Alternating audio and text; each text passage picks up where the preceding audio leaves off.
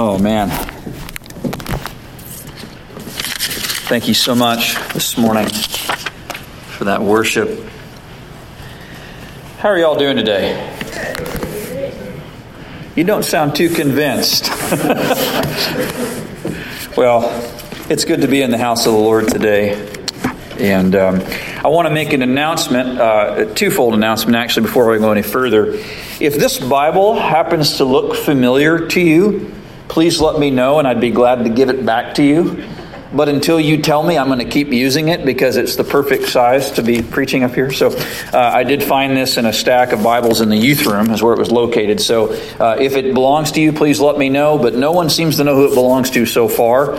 And with that, uh, we actually have found several personal Bibles around the church over the last couple weeks.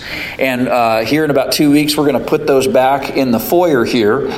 And so if you look through those and one of them looks familiar, please go ahead and take it home with you. And if not, we're going to find a use for those because they're sitting there collecting dust and, and somebody could use them. So um, if, it, you know, if you're missing a Bible, keep an eye out. And, and, if you want to come by the church this week, we were already kind of setting those aside. So some of them are pretty nice, by the way. Uh, some are pretty nice. A couple parallel Bibles.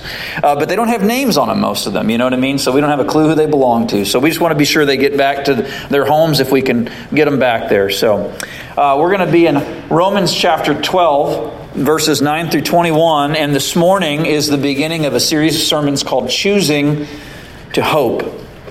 And that phrase has been thrown around in our family quite a bit over the last several months.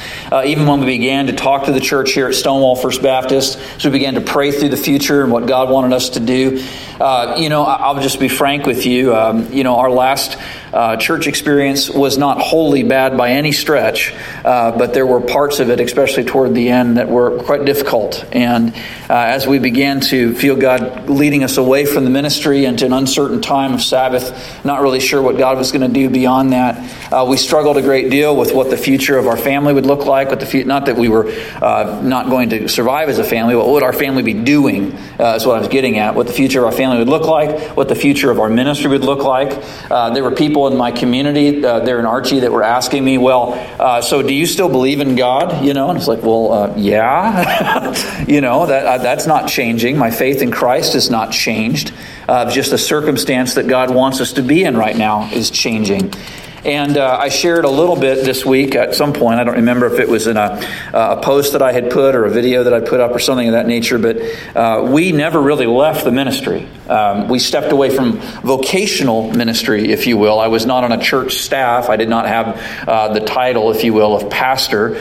Uh, but we continued to minister to people as God brought them our way and as we found people that, that needed to be prayed with or, or walk through things in life because, frankly, uh, we don't stop being a Christian. Uh, it is something you can turn on and off. And all of us, remember, as Baptists, we should remember uh, that we are the priesthood of believers. We're called, all of us, to serve the Lord everywhere that we are, all the time. Uh, whether it's in our families, our workplaces, whether it's in the schools, uh, wherever it is that we are. And so, uh, you know, as God has, has restored our family and restored our faith in many ways, uh, you know, we have just continued to say, you know, this could be the outcome of this, but we're choosing to hope. This is what might come down the pike here, but we're choosing to hope. So, about a week and a half ago, uh, we got a call from our realtor that wasn't very encouraging. and we just prayed and we talked and we put the phone down and we said, you know what, we're going to choose to hope that just as God has led us through every step of this transition, that He's going to walk us through this. And so far, so good, by the way. If you want to keep praying for about the next six days or so that nothing terrible happens, that would be wonderful. Uh, we're supposed to close on our house on the 24th, and so we're praising God for that, and that'll be one thing that is, it'll, it'll really kind of feel like we're actually here entirely when we're not thinking about what's going on back in Missouri every time we see there's a thunderstorm in Harrisonville. You know what I mean? So uh, we would appreciate your prayers on that. But we are choosing to hope, and as a church, I want us to, to make that decision. I want us as God's people at Stonewall First Baptist Church, when we encounter difficulties, to be able to say, you know, Lord, I'm going to choose to hope. I'm going to choose to hope. And I want to define what that means because we use so many words in English uh, with a lot of different meanings in a lot of different contexts. For instance, we talk about love, and all of you, if you've been a Christian long enough, a pastor's talked about how we say we love what? Well, we love our family. We love God. We love apple pie. Maybe we love golf or we love tennis or swimming or football or baseball. And we use the same word for everything. So we love our wife. We love, uh, you know, our hobbies. We love this. We love that. And we use that same word for everything. Well, we, we hope and we use that phrase hope a lot of ways. But really, I think that it has lost some of its freight and some of its potency in, in the way that we use the word hope. And we'll talk about that in detail here. But let's turn to Romans chapter 12, verses 9 through 21. I, I have it on the screen for those of you that would like to read it there, uh, but we'll go ahead and read it out of the scriptures as well. Romans chapter 12, beginning in verse 9. Love must be sincere. Hate what is evil. Cling to what is good. Be devoted to one another in brotherly love. Love one another above yourselves. Never be lacking in zeal, but keep your spiritual fervor serving the Lord. Be joyful in hope, patient in affliction, faithful in prayer. Share with God's people who are in need. Practice hospitality. Bless those who persecute you. Bless and do not curse. Rejoice with those who rejoice, mourn with those who mourn, live in harmony with one another. Do not be proud, but be willing to associate with people of low position. Do not be conceited. Do not repay anyone evil for evil. Be careful to do what is right in the eyes of everybody. If it is possible, as far as it depends on you, live at peace with everyone. Do not take revenge, my friends, but leave room for God's wrath, for it is written, It is mine to avenge. I will repay, says the Lord. On the contrary, if your enemy is hungry, feed him. If he's thirsty, give him something to drink. In doing this, you will heap burning coals on his head. Do not be overcome by evil, but overcome evil with good. Let's pray together. Almighty God, we thank you for your word. And we pray, Lord, again, that you would illuminate your inspired word. That you would help us to behold wonderful things from your law. And that we would hide our word, hide your word rather, in our hearts, that we may not sin against you. Lord, help us, Lord, to meditate upon your word day and night. That we be careful to do everything that is written in it that we may be prosperous and successful in your sight, Lord, in the things that matter the most. We pray, Lord, that your word would be like a two edged sword, Lord, a sacred scalpel dividing soul and spirit and joints and marrow down to the very thoughts and the intentions of our heart, showing us who you are and who we are before you. And we pray, Lord, that you would teach and that you would rebuke and that you would correct and that you would train us in righteousness for every good work for your kingdom's sake. And we ask this in the mighty name of the risen Jesus. Amen. Amen. Well, so let's define hope. And what I want to do is I want to take a little tour through the book of Romans. Uh, this is an ancient manuscript of Romans. I cannot read it. Uh, if you can, I'm impressed. Maybe one day. Uh, but this is a portion of the book of Romans uh, in Greek. And in, and in Romans, what I noticed was there were 16 different appearances of the word hope, some of them in the same verse. And the, and the Bible has a lot to say about hope in general, but Romans, uh, I was surprised actually. I did not realize how much of an emphasis there was on this idea of hope in the book of Romans. It was, it was everywhere. Uh, not in every chapter, but in a number of them. For instance, in, in chapter 4, it talks about how Abraham's hope uh, was in, in God's promises and, and how he was you know, saved by grace through faith, just as we are uh, saved by faith. In Romans chapter 5, it talks about how we have hope in Christ for salvation, and we have hope because of our salvation. In Romans chapter 8, of course, very famously, right? God works together all things for the good of those who love him and are called, called according to his purpose. And there's a great deal revealed in that passage about the nature of hope and the effects of hope in Christ. In Romans chapter 12, the Bible talks about how we have the joy that comes from hope. It sustains us because of the hope that we have in Christ and in God. And then in chapter 15, about the endurance that hope can give us and how we know that there's encouragement in that because ultimately we know who wins. Ultimately, we know how this works out. I love the way that uh, one pastor said it years and years ago. He said, I, I have a, a Super Bowl. I can't remember what team it was. I think it was, oh, well, I'm not even going to guess. Um, and he had a, he had the Super Bowl taped uh, of his favorite team winning the Super Bowl. And he said, you know, I love to watch that tape over and over again. But he says, my, my best part about it was is that I could fast forward to the end because in the middle of the game, apparently, there's a famous, if you were a football guy, you'd recognize what I was talking about. There's a famous moment in the game where it, it pivoted in a big way. And his team ended up winning when it was absolutely certain they were going to lose the entire game. And he says, the best part about that is I don't have any anxiety, though, because I can just fast forward to the end because I know the result. I know who wins. And we, in the same way, as believers, we know who wins in the end. We do. Because Christ has already won. So we are victorious if we are found in Christ. But what do we mean when we say hope? What's that word mean for us as believers?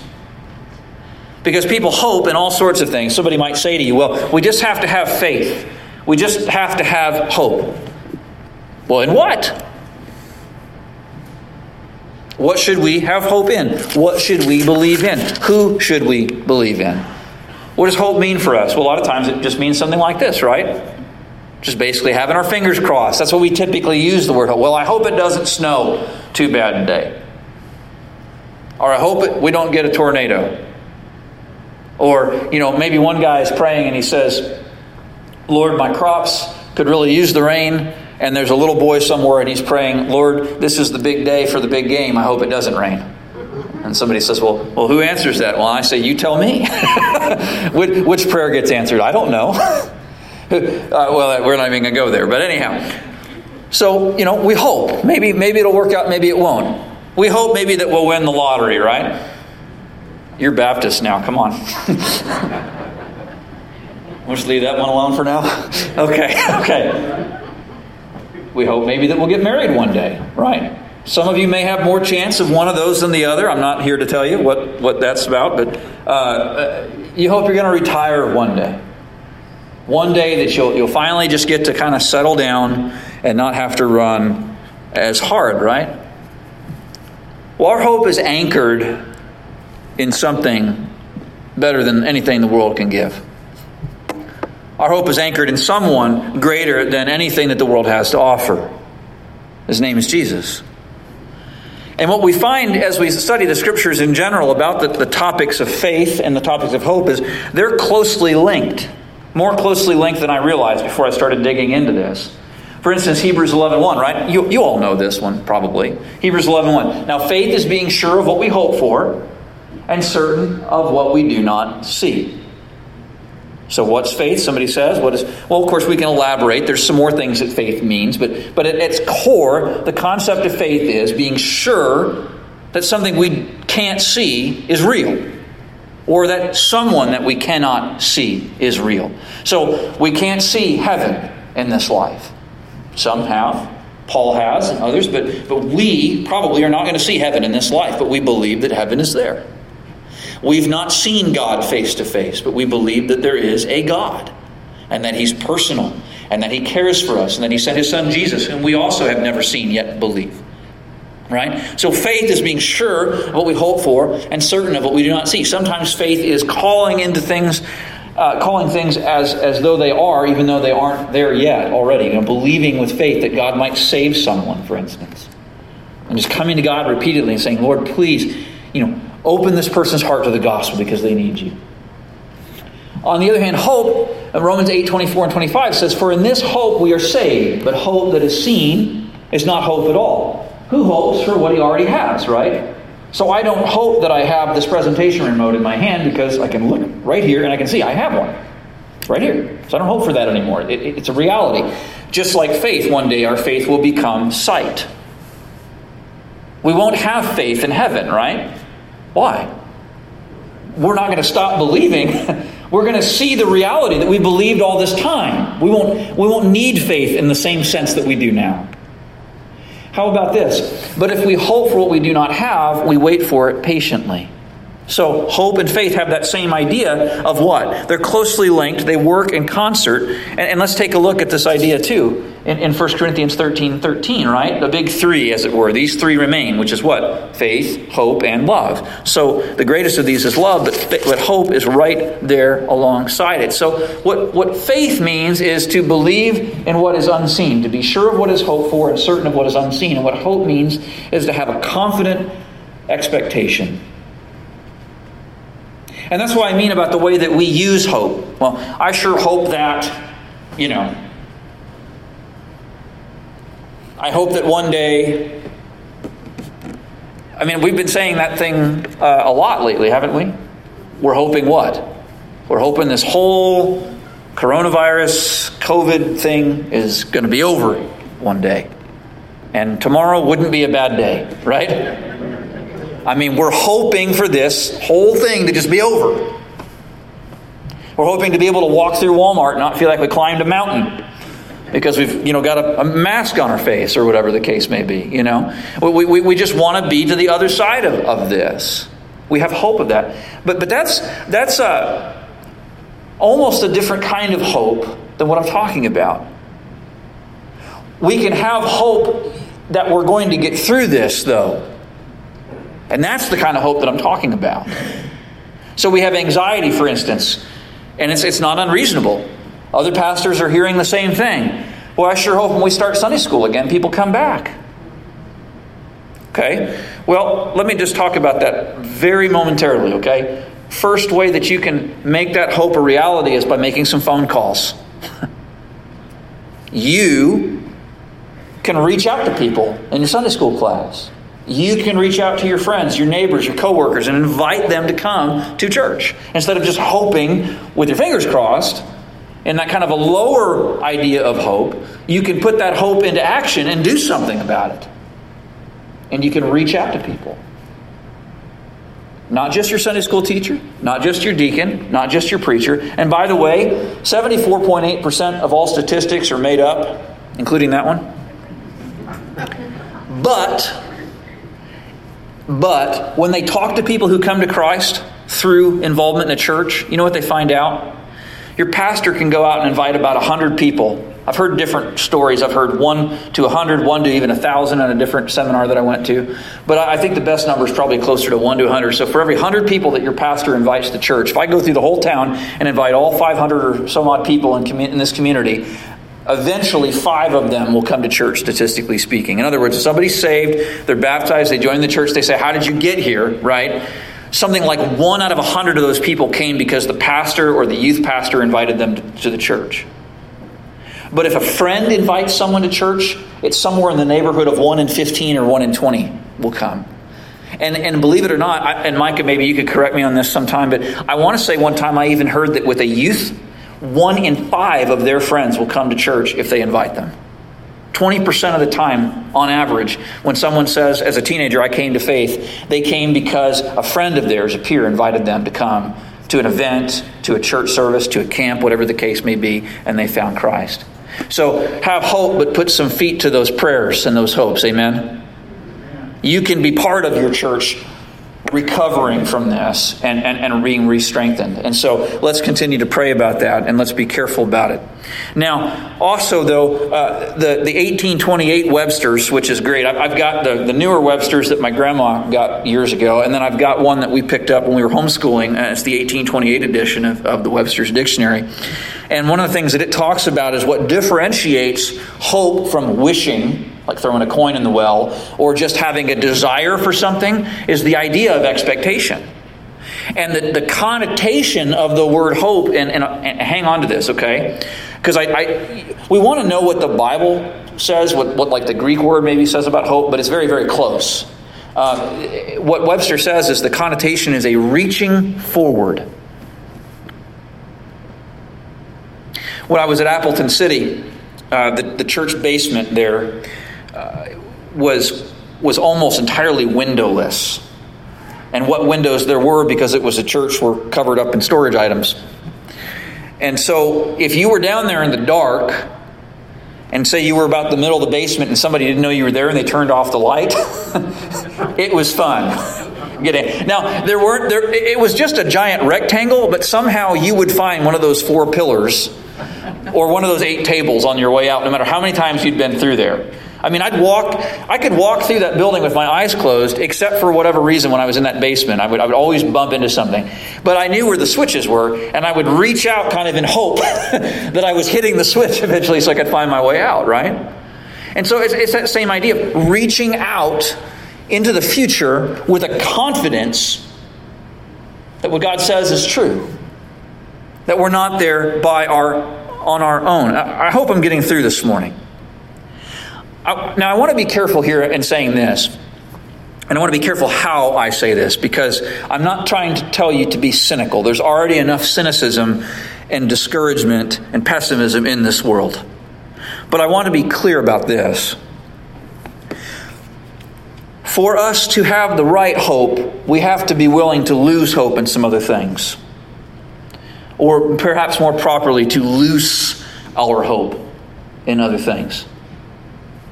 Now, this is not an exhaustive list by any means, but, but to properly prepare ourselves to locate our hope where it belongs, we've got to let go of some things that we maybe hope in now. We need to lose hope, perhaps, in some things. Uh, I, I want to be careful again about how I say this, but C.S. Lewis talks an awful lot about the unbridled optimism of the world right before polio and then right before the First World War. And then the idea was that, that everything was progressing. They were conquering polio gradually. Uh, they were conquering illnesses. They were, uh, you know, uh, industrialization had really taken hold, and, and all sorts of exciting things were happening in the world. And, and kind of the zeitgeist of the day was it can only get better from here. What, what terrible thing could ever possibly slam the brakes? Welcome to the First World War, where all the mechanization and all the science and all those kind of things wrought horrible, horrible things on humanity. And then, just as the world is catching its breath from that, other tragedies would come. And then eventually, you have kind of this little stretch of, of, of, Golden Road, and then you have the Second World War. And everyone at the end of the Second World War, where Lewis is, is really located in his strongest suit, is saying, What just happened to us? What just happened? The idea was things can only get better from here. What could ever possibly go wrong? Sinful humans can go wrong. given the best situations. Now, again, that's not to make you question science or progress or, or mechanical farming or something like that. I mean, those are all the kind of things, right, that were going on at the time. I'm just simply saying we have to be careful where we put our hope in. And, and, and the idea was just sort of this secular sort of hope that we were going to make heaven on earth by all of our progress. And some people still feel that way. I, well, I'm, I'm, gonna misbehave just a little bit. Okay, I'm sorry. I just I just have to say this. I've struggled. Struggled. How many of you hope in the government? Okay, I'll just move on to my next point. Um, we maybe need to lose a little bit of our hope in, in, in what the state can do for us. We need to maybe lose some hope even in what we can do for our selves. Why? Because we are imperfect. And there's a fine line between confidence and arrogance. And that's why I want to say, I want to be very careful what I'm saying. I don't want you to go around and think, well, I just can't do anything. I don't, shouldn't have any confidence or any hope in myself. No, no, no. That's not what I'm saying at all. But your ultimate hope cannot be in any of the things that I've mentioned. And you could make a list we could go around and make a list of all these other things. You know, for instance, people say, well, you know, I hope that I'm going to get married one day. I hope that I'm going to have a great career one day. I hope that I'm going to get rich one day. I hope that I'm going to be famous one day. Okay, hope for some of those things, work towards those things, but that cannot be your ultimate hope. Your ultimate hope has got to be in something beyond this world. Our ultimate hope must be in, in Christ because we have to be aware of disappointments that loom even in the best of circumstances. Paul goes on to put it this way in Romans 5 1 through 8. Therefore, since we have been justified through faith, we have peace with God through our Lord Jesus Christ, through whom we have gained access by faith into this grace in which we now stand. And we rejoice in the hope of the glory of God. Not only so, But we also rejoice in our sufferings because we know that suffering produces perseverance, perseverance, character, and character, hope. And hope does not disappoint us because God has poured out his love into our hearts by the Holy Spirit, whom he has given us. You see, just at the right time, when we were still powerless, Christ died for the ungodly. Very rarely will anyone die for a righteous man, though for a good man someone might possibly dare to die. But God demonstrates his own love for us in this. While we were still sinners, Christ died for us. So going back to that first one, just very quickly. Since we are justified, Paul says, let us rejoice. We can hope in the glory of God. And, and our what? What can we hope in? We can hope in the glory of God and we can rejoice in, surprise, our suffering. Now that's weird at first read, isn't it? Do you, I mean, seriously, do you remember the first time you were reading the Bible and you read this passage or one of the similar passages that says, Oh, you're suffering? Thank God for it. You're suffering? Rejoice in that. Blessed are you when you're persecuted for the sake of righteousness. Jesus says. And you read that and you think, well, where can I sign up for that? Being sent out like sheep among wolves, you know, and, and that sort of thing. That sounds like a really great plan. And then as we begin to learn who God is and begin to see what God does through it, then we're not maybe as hesitant, even though we may not be looking for trouble. We might be seeking out those kind of things in our life because that's not that's not what he's talking about. But, but look at the way that Paul breaks this down specifically in, in verses one, uh, verses five 4 and 5, excuse me, of, of chapter 5. Romans 5, 4, and 5. There we are. He says, Perseverance builds character. And that character builds hope. By the way, one, one really cool thing about that word character is the same word in Greek that's used to talk about putting facets into a gem to make it more valuable. That's cool. If you think about that, that is really cool. Perseverance brings character, character brings hope, and what does hope not do? Hope does not disappoint us. And I want to put in parentheses, not to add to the Word of God, but I think it's because it reinforces what it says. Hope that is properly placed does not disappoint us. I have a friend. He's serving in a, in, in a ministry staff, and it's a, it's a larger church and his uh, senior minister, not the, not the senior pastor of the church, but the senior minister of his ministry track, was immediately removed from the ministry because of, of an impropriety. There's people all over that congregation, all over that community that are affected by that. And something like that is a constant reminder to me that I need to be careful who I put my hope in and who I put my trust in. Because there are people that if their pastor or their youth pastor or their music minister or someone like that in their life fails spiritually or ethically or morally, they falter. Because their faith is in a person and not in the Savior. And people are notoriously, notoriously unreliable because we're sinners. Again, I, am not trying to beat up on the government all the time sometimes occasionally i don't know anyway. But but really truthfully conservative or, or liberal or whatever the truth of the matter is everybody i think kind of agrees right now that, that the government doesn't have all the answers. And there will never be a savior on capitol hill. Never. Amen. never. We have one king. We are to fear god and we are to honor the king, or in our case, the president, but we have one true Lord. And, and we have to put our faith in him. Perseverance builds character, character builds hope, and hope properly placed does not disappoint us. Uh, uh, hope for salvation is there in verses 1 through 8. God's goodness in the here and now to us and in the hereafter to us is a promise. And something else we want to say about this idea of perseverance and character and so forth is, is something that I've heard a lot recently from a friend that says, God never wastes a sorrow. So, how does perseverance build character and character hope and so forth, and, and to a hope that doesn't disappoint us?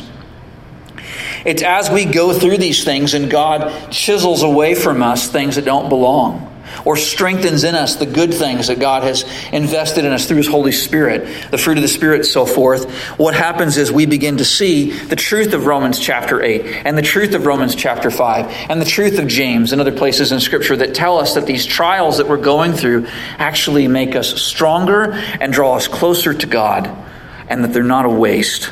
Now, I don't have all the physics worked out on this, but I went to a, an applied structural drawing class one time and they talked about this thing called the Bernoulli principle that works on airplanes. And what you do when, when a building gets wet is you, you make a gap and you put these giant fans that push underneath that drywall so they push the water out. It displaces the water. That's the point of it. And, and so with a, with a bird or an airplane, as it's flying, there's pressure that's on top, but there's pressure that's underneath, and it's that resistance that allows the lift, the flight to take place, right? Now, now kind of put this into context spiritually, right? So the devil decides that he's going to throw something at you to mess you up. Maybe even this morning, right before church, the devil just threw something at you. There's two ways that can go. I promise I won't quote C.S. Lewis every week, probably about 50 weeks a year, though. He once said that these trials either make us monsters or better men. So if we if we allow it to, things like COVID 19 and, and, and election years and, and whatever else can make us into monsters. Even the best of us can be corrupted down to the very fiber of our being. I mean, say, well, that can't happen to me. It happened to Peter. It happened to David. It happened to many people. I mean, I, I don't know. I, I, I, just see that in, in, in Scripture over and over again that even the most well intentioned of us in a weak moment can go the wrong way. And so, if we're not careful, these things the enemy throws at us can corrupt us and can break us down. But if we properly locate our hope in Jesus, and we seek out God's help and we say, Lord, whatever's going on in this moment, I don't understand it. I don't even know the way through it to the other side of it. I may not even get through it entirely. But Lord, do your work in me and have your will and your way in me through this difficult time. And we'll see it lift us up and not tear us down. Emily Dickinson, I ran across this actually just last night as I was reviewing some things here. Hope is the thing with feathers that perches in the soul and sings the tune without the words and never stops at all. It's persistent. I put the rest of that up on my Facebook this morning. I said, I, I, I really like this idea that, you know, hope sort of stubbornly perches itself in our lives and sings in spite of everything. So finally, Romans 12 12 says, Be joyful in hope, patient in affliction faithful in prayer. And that's actually the, the main text for this morning that I, I wanted to, to, to close this with. Well, first of all, what does that mean? Well, joy is, is not contingent. Joy is not dependent. Joy is independent of circumstances. Okay, we're not joyful because of things. We're happy because of things. We're not joyful because of things. We're joy in the midst of and through things. Joy is a gift from the Spirit, scripturally speaking, in Galatians 5 joy is given to us and sustains us. So we're to, to be joyful because of this confident expectation that we have. That even though everything looks like it's going terrible here at halftime, we can fast forward to the end of the game and we see we win because he won. And that's good news. And that should give us hope. And so, even though I joke with every Walmart checker, how are you doing? How's the end of the world treating you? you know? Right? I try to always make sure I say when I'm done, God bless you. Because I want them to be thinking not about all the terrible circumstances in the world. And I joke because why? You gotta, you gotta laugh or cry, right? I mean, seriously. But in the end, we want to point to Jesus. But how did I get there? That's not supposed to be there. Hang on a minute. I'm still learning it. Just got it this week. There you go. Ah, there we are. Joyful in hope. Faithful, uh, excuse me. Joyful in hope. Patient in affliction. That's where I was trying to go. So, uh, being joyful again, again uh, being patient in affliction. Now, this takes a little more talent, I think, for me anyway. You've heard the, the great prayer of the great saint, Lord, give me patience and give it to me today, right now, please. Sometimes it takes a while days, months, years, even a lifetime, right? To see something resolved. Not by show of hands, but just in your own heart. How many of you have a, a family member who's not where you hope they would be spiritually right now? How many of you have a friend that someone that maybe was in your Sunday school class or was part of your church small group or part of your congregation that has gone by the wayside? And you start thinking to yourself, well, maybe this will last a short time, and now it's maybe been months, weeks, years. Who knows? How many of you just kind of looking at your own life right now aren't exactly where you want to be? And I don't mean a best life now kind of way, but I mean you're just thinking to yourself, I really want to be a, a better disciple. I want to be more prayerful. I want to be more giving. I want to be more graceful. I want to be more forgiving when people wrong me. I want to have better discipline in my prayer life and in my, my I, want, I want to be more evangelistic and more bold in sharing my faith right? I mean, it doesn't always have to be a catastrophe, but, but maybe you're just not where you want to be spiritually. Be patient with.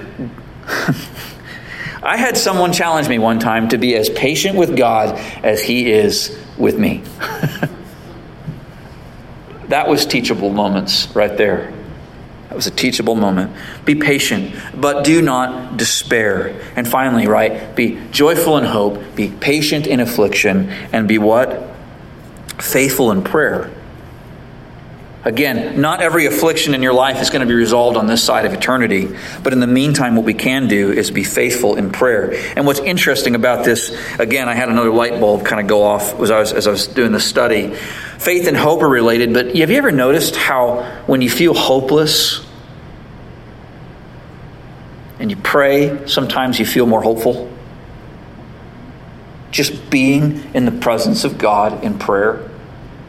Now, I, I will confess to you, and perhaps I'm too liberal with my failings and shortcomings, but prayer is one of the places that I have struggled the most consistently through my entire Christian life.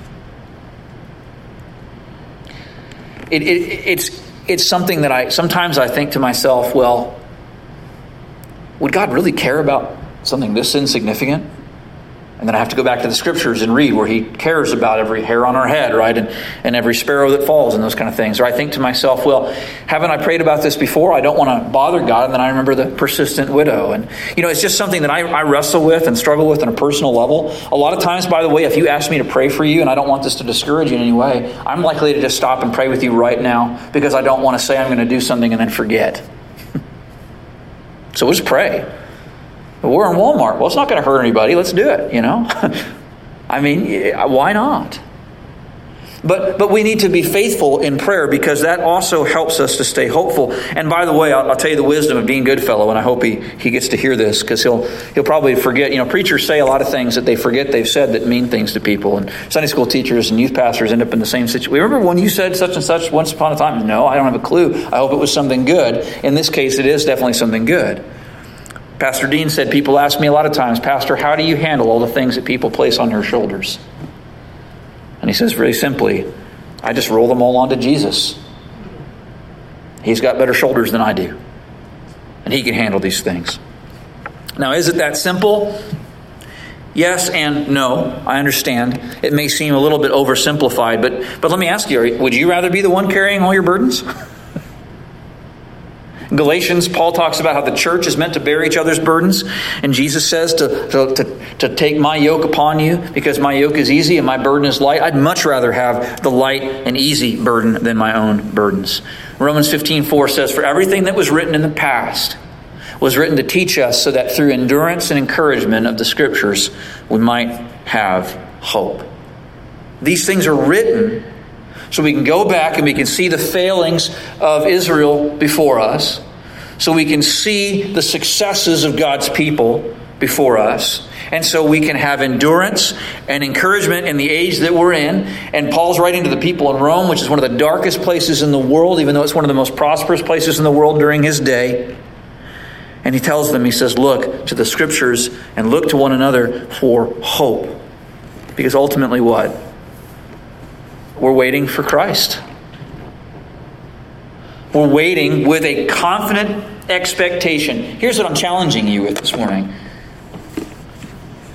Boy, I sure hope that they pull out of this in the, in the, in the last inning here, right? That kind of a hope. Is that the kind of hope you have that Jesus is going to return? Is it, is it doubles? Double fingers crossed? Is that the kind of hope we have in Jesus? Or do we have an enduring, rock solid, anchored hope that God is who He says He is and He's going to do what He says He does?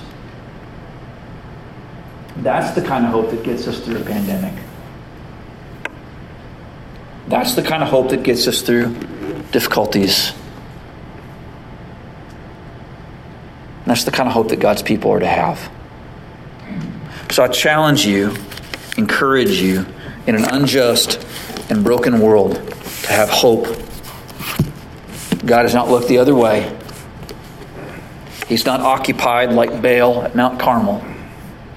He's right in the middle of this mess with us, sustaining us.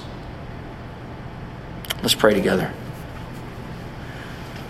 Lord, I ask that right now, if there is anyone here that does not know the hope that only your Son can give, I pray that today would be the day of salvation. And I ask, Lord Jesus, that for those of us that are believers, that we be reminded of the fact that, that hope does not disappoint us, Lord, because these trials do bring character that brings hope, because you are eternal and gracious and a great God. You're going to see us through to the end. We ask, Lord, for your help in these days and in every day. In Jesus' name, amen. If you'd stand and sing with us, and if God has spoken to your heart this morning, you come.